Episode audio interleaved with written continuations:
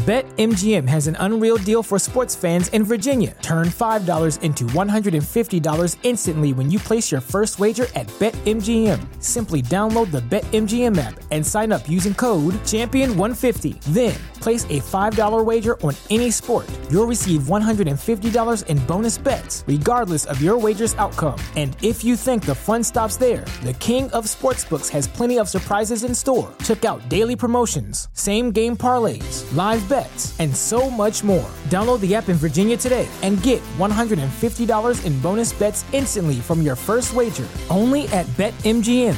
BetMGM and GameSense remind you to play responsibly. See BetMGM.com for terms. 21 plus only. Virginia only. New customer offer. Subject to eligibility requirements. Rewards are non-withdrawable bonus bets that expire in 7 days. Please gamble responsibly. Gambling problem? Call 1-800-GAMBLER. Promotional offer not available in Washington, D.C.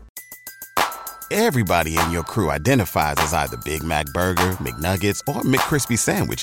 But you're the Filet-O-Fish Sandwich all day. That crispy fish, that savory tartar sauce, that melty cheese, that pillowy bun. Yeah, you get it. Every time. And if you love the Filet-O-Fish, right now you can catch two of the classics you love for just $6. Limited time only. Price and participation may vary. Cannot be combined with any other offer. Single item at regular price. Ba-da-ba-ba-ba.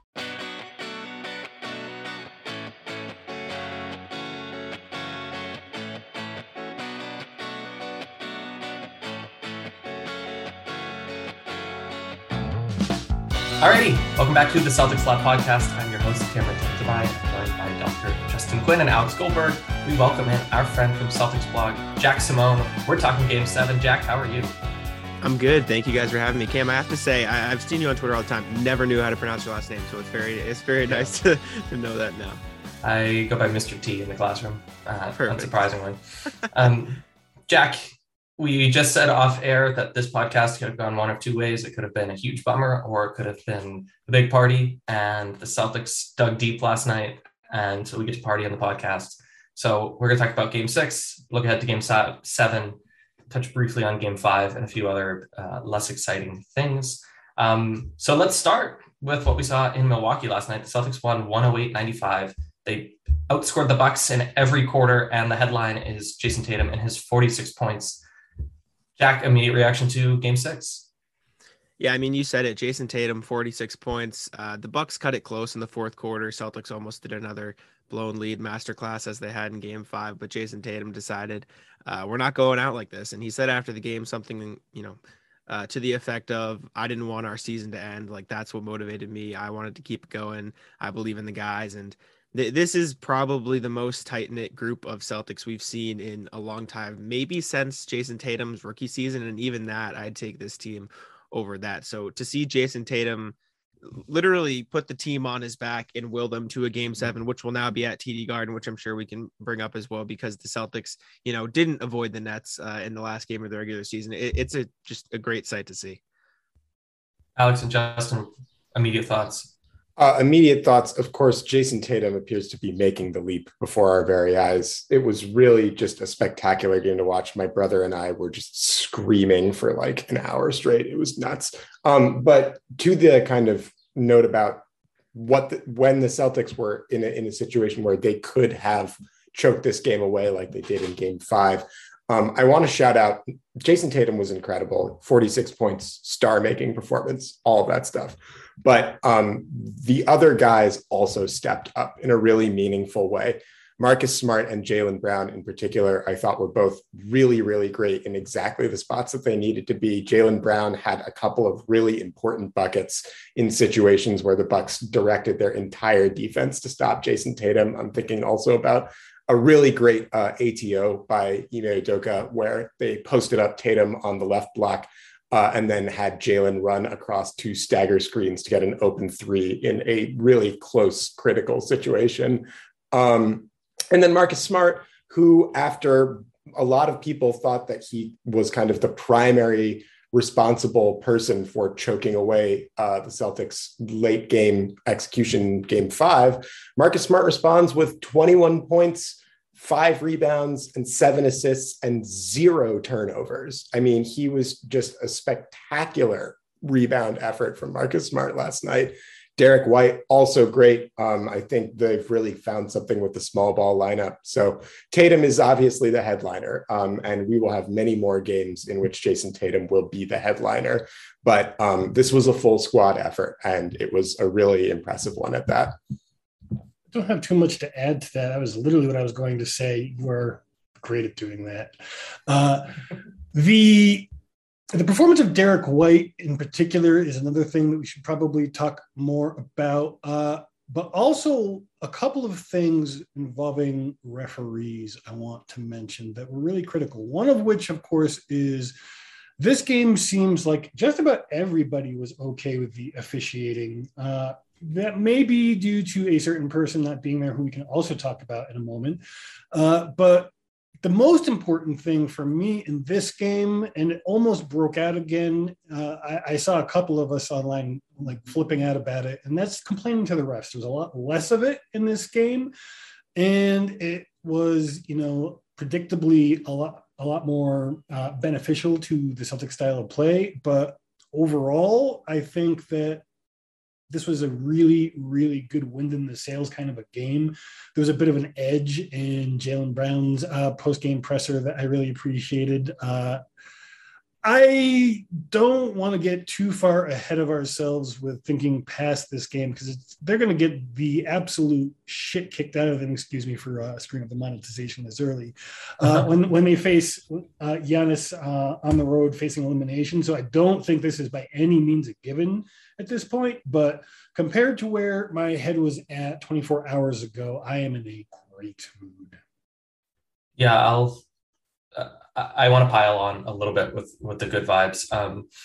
I said before the game online that whether it's Jimmy Butler or Luka or Giannis, you know, like if you're going to win a title, it's because you have the best player playing the best. And until last night, Tatum was not as good as he had been in the Nets series, and he was not as good as those three players that I just mentioned. And this was that, like, yes, I would like to be in the MVP conversation, and here's my credentials kind of game. We should talk about Giannis in a second. I think it also is worth pointing out that Smart, Brown, and Tatum combined for 89 of the Celtics' 108 points.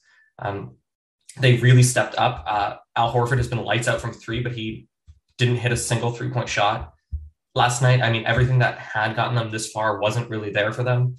There were a few times where Tatum took a shot and I said, oh no. And then it went in. I was like, okay, I guess it's fine then. So this was like a really heroic performance, a really endearing performance. All regular season long, we kind of worried, is the vision there? Is this like quasi big three plus Horford? Like, is this legit? And they did all of this without Rob Williams, which I think is relevant. Jack, the Bucks are the defending champions, and Giannis went for, wait for it, 44 points, 20 rebounds, and 6 assists. But the Celtics still gutted out a pretty obvious win. Game 7, what do you think is the formula here? Do you think that kind of performance the Celtics can survive again, or they got really lucky?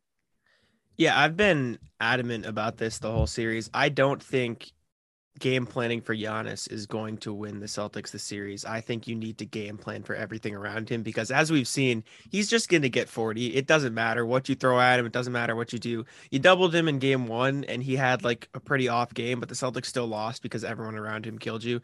In every game that the Celtics have won, they've slowed down the exterior, and mainly Jrue Holiday. Like when Jrue Holiday plays well, the Bucks win. And that's just kind of how the series has gone. Giannis can go for whatever he wants and it doesn't necessarily matter. And that sounds really weird to say, because he's Giannis and he's probably the best player I'll take the probably out. He's the best player in the world. Like he's phenomenal. He's everything. Like I hear a lot of people complaining about the whistle, and this is my take on it. He just has a different whistle, and it's because he's earned a different whistle. He's so dominant. He's so physically gifted. He's so amazing that he just has a different system, different rules that he plays by. And that's not me complaining. That's just, he's just that ridiculous. He's Miami Heat LeBron. Mm-hmm. That's Giannis on the Bucks. So in terms of the whistle at the very least, but I think that he'll probably go for another 40, dare I say 50, but I don't think that necessarily matters, as odd as that it is to say. I think the Celtics have to focus on Jrue Holiday. They have to focus on Grayson Allen, Bobby Portis, Brooke Lopez. Please keep him off the offensive glass. If anything, please keep Brooke Lopez off the offensive glass. But yeah, I'm expecting big things from Giannis in game 7, potentially even bigger than what he did in game 6. But again, I don't think that should be the Celtics' primary focus. I do think that I do take a little bit of issue with game planning for Giannis. Game planning for stopping or even containing necessarily Giannis's scoring is largely a futile exercise, but I do think that there's something there in keeping him busy and, most importantly, keeping him from moving the ball to his teammates when they're open, because that is the thing that goes to exactly what you were talking about, like keeping the other people from being involved, because they cannot retool their offense at this point in the series. So they're basically, I'm not sure there are any more major adjustments that could, you know, work besides a last quarter, oh God, Hail Mary type of an adjustment.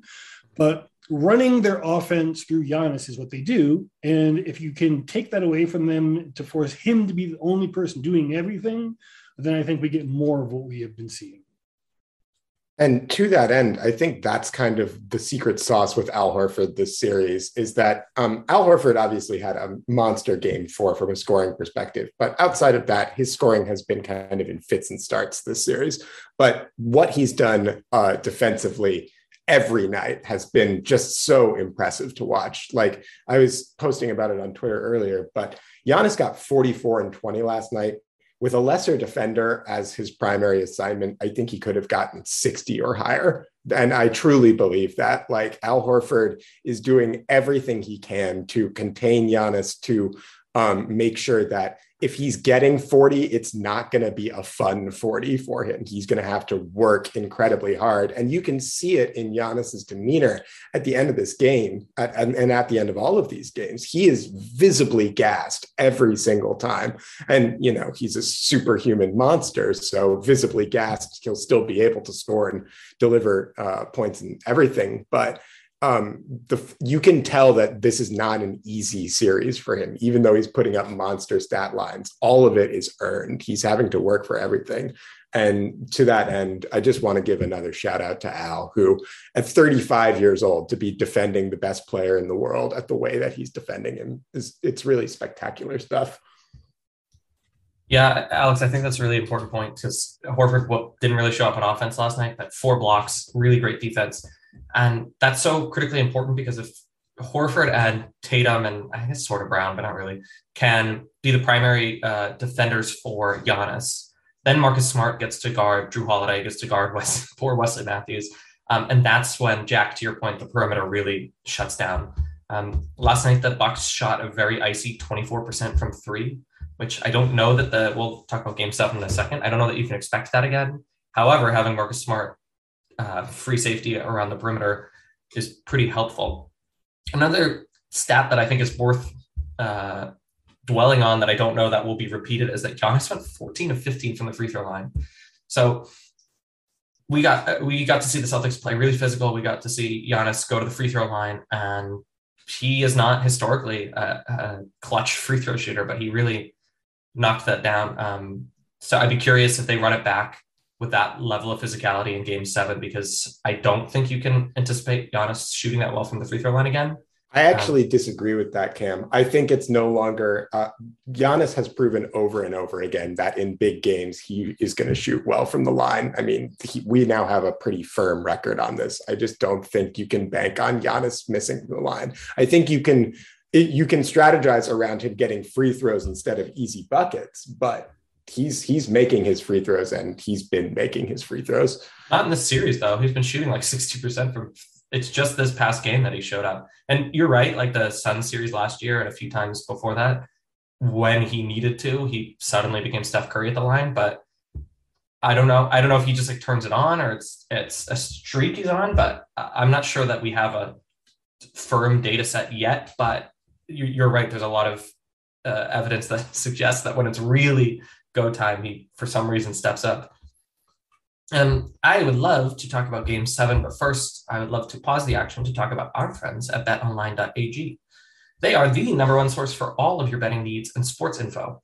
Find all the latest sports developments, including updated odds on the playoffs, Major League Baseball fights, and even next season's NFL futures. Don't forget, this weekend as the basketball, we've got game 7s this weekend for you to check out. BetOnline is your continued source for all your sports wagering needs, including live betting and your favorite Vegas casino and poker games.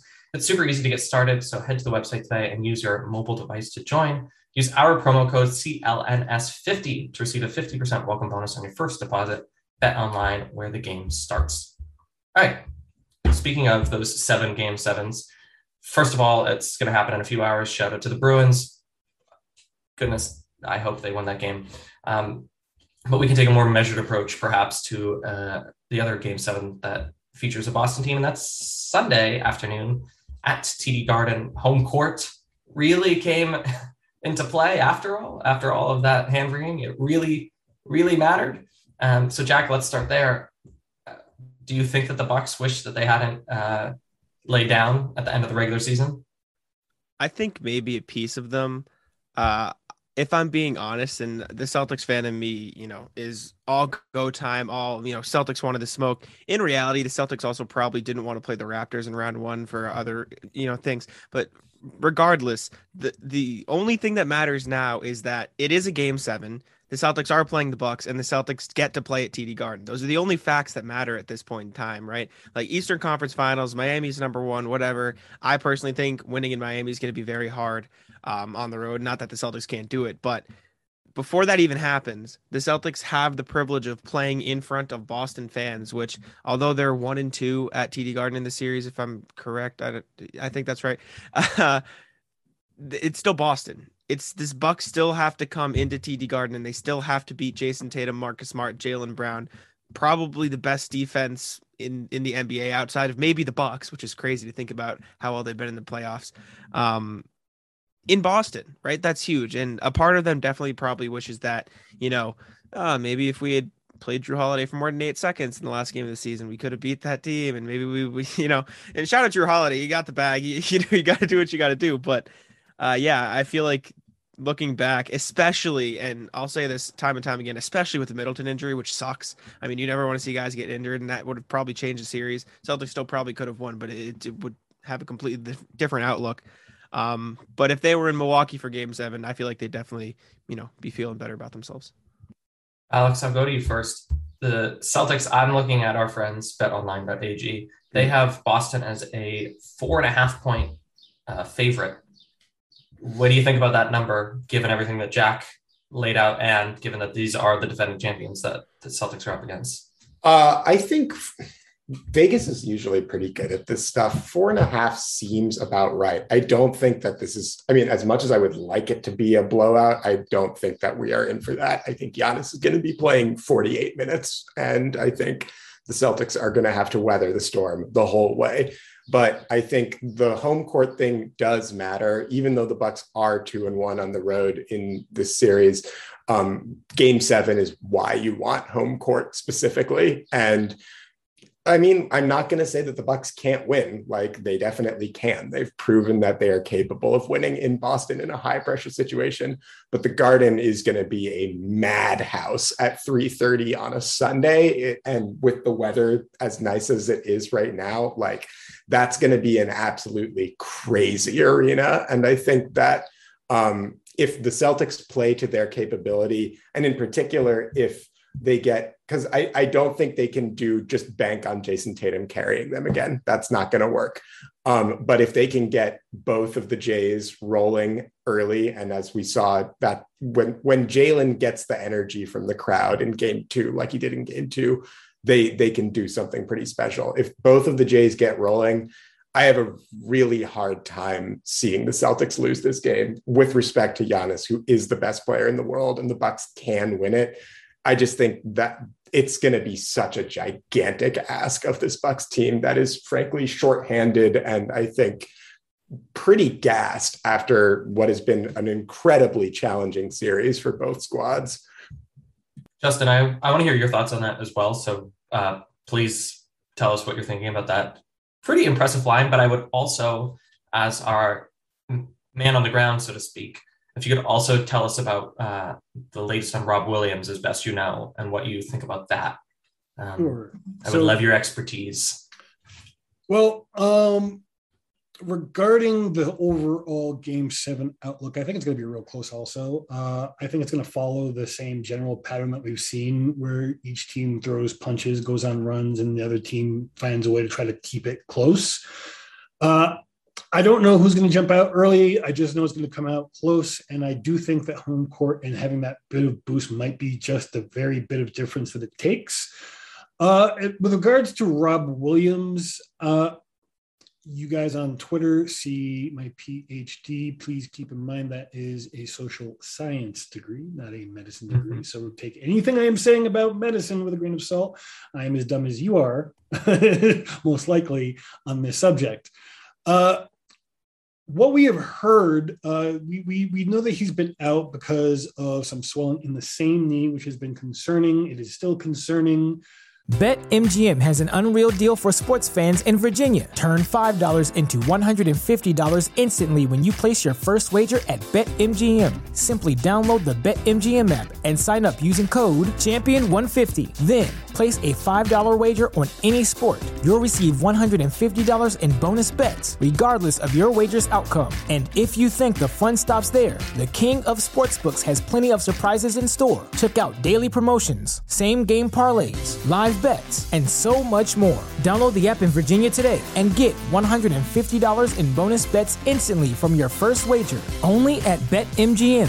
BetMGM and GameSense remind you to play responsibly. See BetMGM.com for terms. 21 plus only. Virginia only. New customer offer. Subject to eligibility requirements. Rewards are non-withdrawable bonus bets that expire in 7 days. Please gamble responsibly. Gambling problem? Call 1-800-GAMBLER. Promotional offer not available in Washington, D.C. We had some question of whether we should believe the reporting that we're hearing that it was caused by a collision with Giannis. I believe it because it came from Udoka. And unlike a certain former head coach of the Boston Celtics, who is very good at lying through his teeth about things, Udoka doesn't seem to have that gene going on in his pressers anyway. So I think that it is what happened. I recall the one time, and this was after, and I kind of feel bad about it because I said on this podcast that if he is going to get fouled defending Giannis, that Rob should just put his body in front of him and take the charge. I no longer feel that way. So he is currently, as of this morning, being described by Udoka as day-to-day. This is on Saturday morning. For me, it sounds like I honestly, because it was so soon after the game, I thought we were going to be told that he was out for the season or something horrible like that. I'm like, why are they having a press conference at 9 a.m. when they were having one at like 10 o'clock last night? What could possibly have happened between now and then? Luckily, that had nothing to do with it. So it's mostly a pain management thing for him now. I don't think they're going to bring him back. I would like to know what your opinion is for Game 7. I feel that if maybe they'll list him as available, but they won't play him, kind of a thing, just in case there's foul trouble. So they have one more person available to take off the bench, so he's allowed to play. But unless something like that happens, and you tried Daniel Theis, he's very bad, who hasn't been recently, I should point out. Yeah, last night was great. Yeah, unless something like that happens, I don't expect to see him for the rest of the season if things go bad, or the rest of the series if things go great. So, Jack, I'm going to go to you on this. I'm just going to put a big fat timestamp that it's Saturday, 12:23 East Coast time. So we know as much as Justin just laid out. So by the time the listeners hear this, we might know more. But as of 12:23 East Coast time on Saturday, Jack, anything Justin missed about the reporting on Rob Williams, and what do you think might happen in Game 7? No, yeah, I think he hit the nail on the head. I pretty much agree with everything he said. I don't think this is a Rob series, really. He's kind of gotten bullied out of most of his playing time. Daniel Theis is being played when Giannis is off the floor, and I think if Rob did come back, that'd probably be the role he's in as well. Anytime Rob's in the game, Giannis just attacks him. That's something you haven't really seen with Rob because he usually plays off the ball, but Budenholzer and the Bucks are finding him on the switches, getting Giannis in front of him and just running at him. And whether that or not that caused his injuries, besides the point. The point is it's not a Rob series. Like I said, like you can't just throw him in and expect him to be the same guy that he can be against most teams, because the Bucks are game planning for that. I think what Justin said is what I believe as well. I don't think he'll play in Game 7 outside of if they desperately need him. Like if they're getting killed on the glass, maybe you throw him in for stints just to kind of weather the storm a little bit, because that has been a huge area of need during this series. And maybe if Theis or somebody gets in foul trouble, you see him as well. But other than that, I feel like it'll be game plan for the long term. Let's get his knee right moving forward so he can come back for either the conference finals or next season, like Justin said, if things don't go to plan. So we're going to keep this brief. So we're going to wrap our Game 7 thoughts in a second. I'm going to give you a prompt. And then we have a little bit of news, good and bad, to just make mention of. So I'm going to ask everyone their one X factor, their one key to victory for Boston and for Milwaukee. And since I just put this in your lap, I'll stall by going first. I think that the X factor, sorry, Alex, for Boston is Derek White. His defense is unbelievable. It's not just on-ball defense. It's that proactive team effort defense that Spurs East that I love to talk about. And as connective tissue, as someone who makes passes, who doesn't always make shots, but is there available to spread the floor a little bit. Derek White was not the star of the show, but was really important in tonight's win. And I think he will be really critical for Boston in Game 7. I think for Milwaukee, I want to say Jrue Holiday. I'll let someone else say it. I'm going to say it's Bobby Portis. He has the athleticism, sometimes the outside shot, and the motor to muck things up. And certainly when Giannis is on the bench, but even when he's not, there's just not that much gravel in Milwaukee's gut. They need some spit in their eye. They need something. And yes, they have the composure of a championship team. We saw that in Game 5 in spades. I mean, it was a veteran championship team just making mincemeat out of a young team too big for their britches. But you need a little bit of crazy. And Bobby Portis, with so much love in my heart, is that little bit of crazy and that little bit of streaky shooting. So my key to victory for both teams is 2 bench players, I guess. Jack, did I stall long enough? Do you want me to keep spinning my tires? Okay. Keys to victory, Jack. Go. Yeah, X factor for the Celtics. I don't know if you guys seen my unwavering love for Grant Williams on Twitter, but I love that guy. He's been kind of struggling ever since his Game 2 masterclass, and I don't necessarily think the Celtics need him to play well to win, but if Grant Williams plays well, the Celtics, that'll give them a massive boost, and that's why I think it's the X factor. Grant Williams hasn't really hit his shots again since Game 2, like I mentioned, and his defense has kind of been like shaky, and that's why you've seen a lot of Al Horford and even Jaylen and Marcus on Giannis. But if Grant Williams gets locked in, gets hyped up by the crowd, and as Justin mentioned earlier, doesn't complain to the officials when he doesn't get a call, which I love Grant, but stop, please. I think that'd be a huge boost for Boston. If he's making shots, you have an extra floor spacer on the perimeter, and if he's defending Giannis, Al Horford doesn't have to exert as much energy, even though he'll probably still match Giannis's minutes. And then for the Bucks, I was, again, like you said, Cam, I was kind of leaning Jrue Holiday just because he's been the flip-flop guy, but man, Pat Connaughton's annoying, so I have to bring him up like every time. It's just, I think I had 4 tweets about the Bucks in Game 6, and 3 of them were Pat Connaughton and one was Giannis. Like, he was just, every time the Celtics made a run, he was there to make a ridiculous. He doesn't even like catch the ball. He just kind of like flicks it off his hand off the pass. It's so frustrating. He's great at the rim. He's good on defense. He's exactly the kind of guy you'd want on the Celtics on the wing and on the 3-point line, but he's a killer, man. So I'll go Connaughton, even though, like you said, Jrue Holiday's up there as well. So Grant and then Pat. Just quickly, everyone in Boston knows someone who went to St. John's. So just shout out St. John's. And for me, that's my cousin Justin, who has only nice things to say about Pat Connaughton.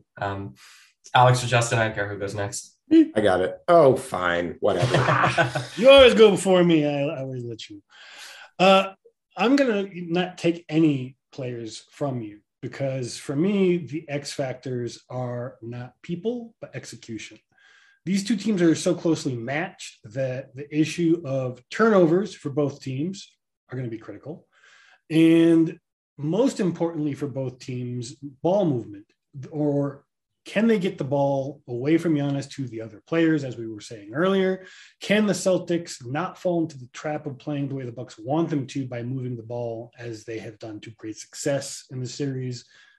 That is what is going to determine, I think, this series, because regardless of who is doing what, if they can't accomplish those basic things and exploit each other's weaknesses, then the other team is going to win, whichever one it is. Well, to that end, Justin, I think actually that your general take on turnovers and ball movement is right, but I also think that that can be personified in specific players. And to that end, the X factor for the Celtics is and always has been in this series, the play of Marcus Smart. When Marcus is playing well, when he's playing turnover-free basketball and making the right reads and picking his spots, the Celtics have been winning games, and they have been winning them in pretty epic fashion. But we've also seen the bad Marcus Smart, the Marcus Smart that commits careless turnovers or takes drives when he probably should pass the ball, things like that. So once again, I mean, I think it's kind of been the same X factor for really the whole series. Is this series is a referendum on Marcus Smart starting point guard and that full experience. And if he steps up and plays the way he did last night, then I think the Celtics are going to be in a really good position to win. Y'all have danced around it and not taken him, but I'm going to take Jrue Holiday as the Bucks X factor, because Jrue Holiday is the Bucks X factor. When Jrue Holiday is shooting the ball well, making good decisions, and engaged on defense, the Bucks are a demonstrably better basketball team. Giannis, Tatum, Brown, those guys have largely been, I mean, outside of a really terrible Jaylen Brown performance in game one, those guys have largely met the expectations or exceeded the expectations for them in this series. The key is going to be the two starting point guards who set the tone for these respective offenses. Whichever one of those guys has a better game in game seven is likely going to determine the outcome. There is also just one other factor in that I think Milwaukee's guard rotation as a whole is pretty important as well. George Hill has been getting crushed this series. There's no other way to put it. Every time that George Hill is on the floor, it seems like good things happen for the Boston Celtics.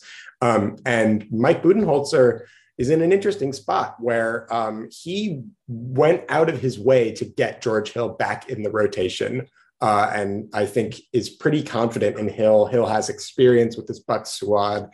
He's, you know, I think pretty trusted by Budenholzer and the coaching staff. But Jevin Carter has been better than him this series, and he didn't see like a minute of action in either of these past two games, which I found really surprising. So for Game 7, I will be looking at who is going to be getting the backup ball handling duties for Milwaukee, because I think that might tell a pretty important story. I'm not going to ask for predictions. That feels too precarious. I don't know what your relationship with the basketball gods are, but let's just leave it at it. I hope both teams play hard. All right, a little bit of news, and we'll get you out of here, Jack. Recently, we learned that Jason Tatum came in 6th in MVP voting. Brad Stevens came in 6th in Executive of the Year voting. Ime Udoka came in 4th in Coach of the Year. I think Robert Williams was like 8th or 9th and Most Improved Player. Jack, your estimation, and then of course, Marcus Smart he came in 1st for Defensive Player of the Year.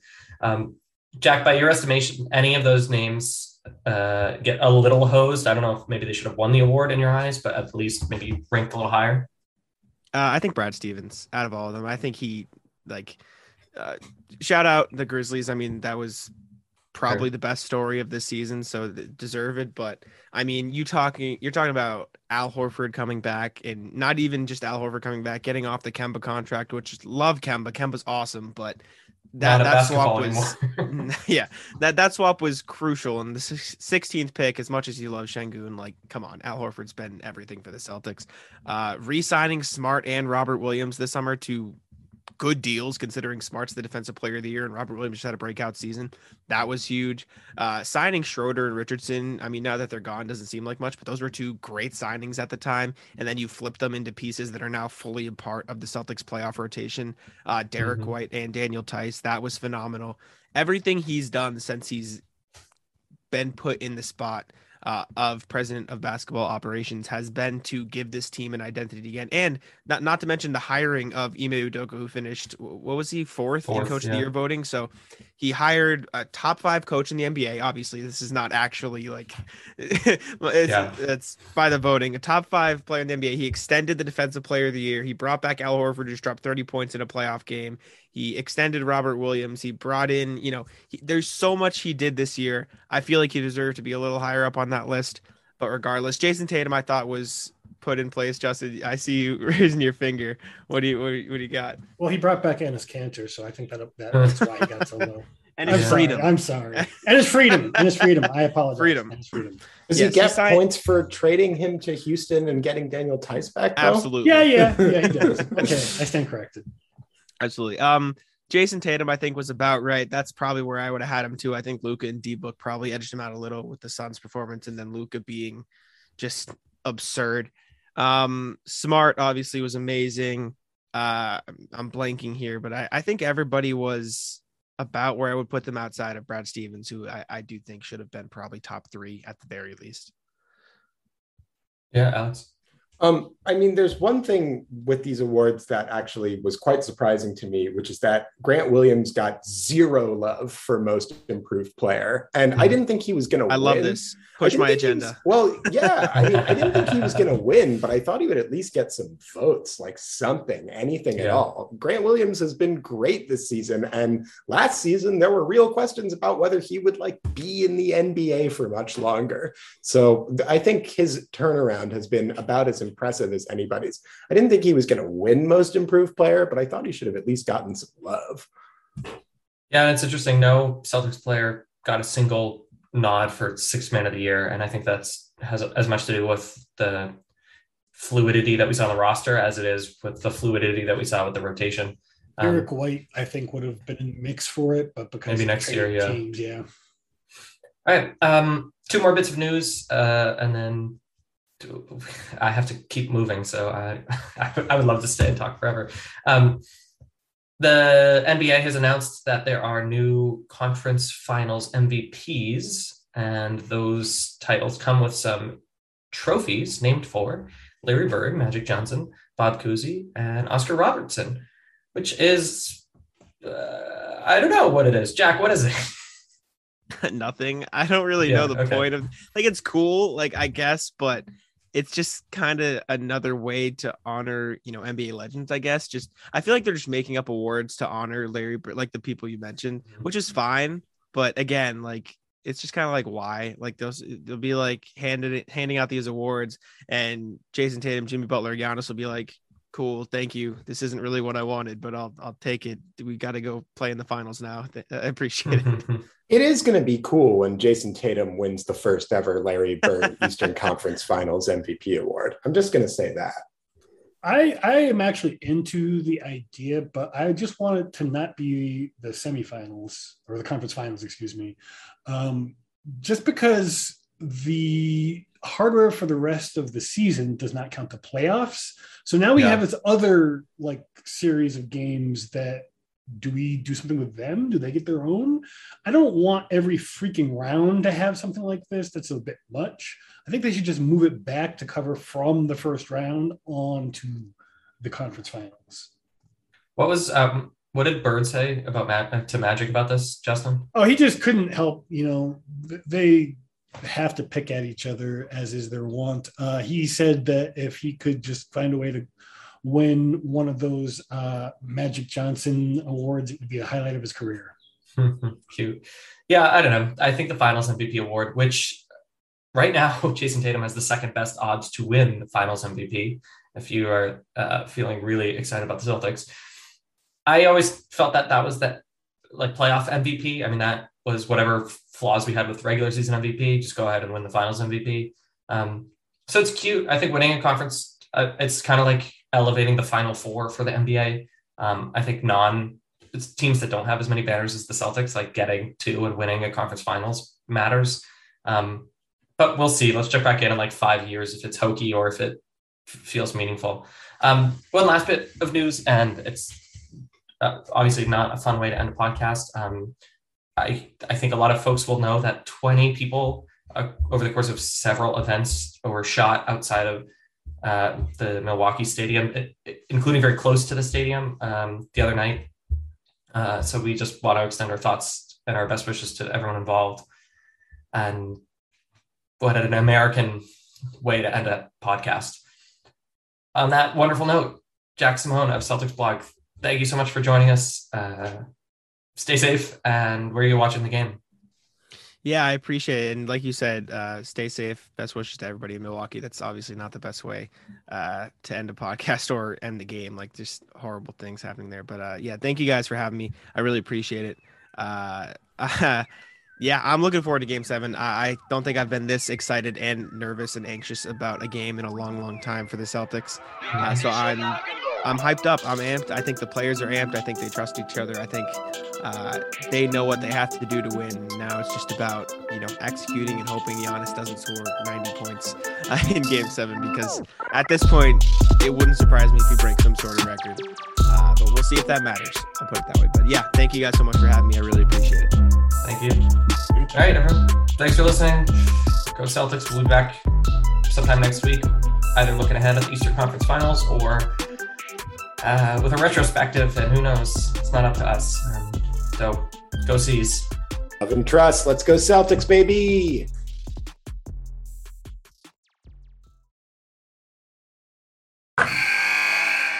Wilson, you sent the game-winning email at the buzzer, avoiding a 4:55 meeting on everyone's calendar. How did you do it? I got a huge assist from Grammarly, an AI writing partner that helped me make my point. And it works everywhere I write. Summarizing a doc only took one click. When everyone uses Grammarly, everything just makes sense. Go to Grammarly.com/podcast to download it for free. That's Grammarly.com/podcast. Easier said, done.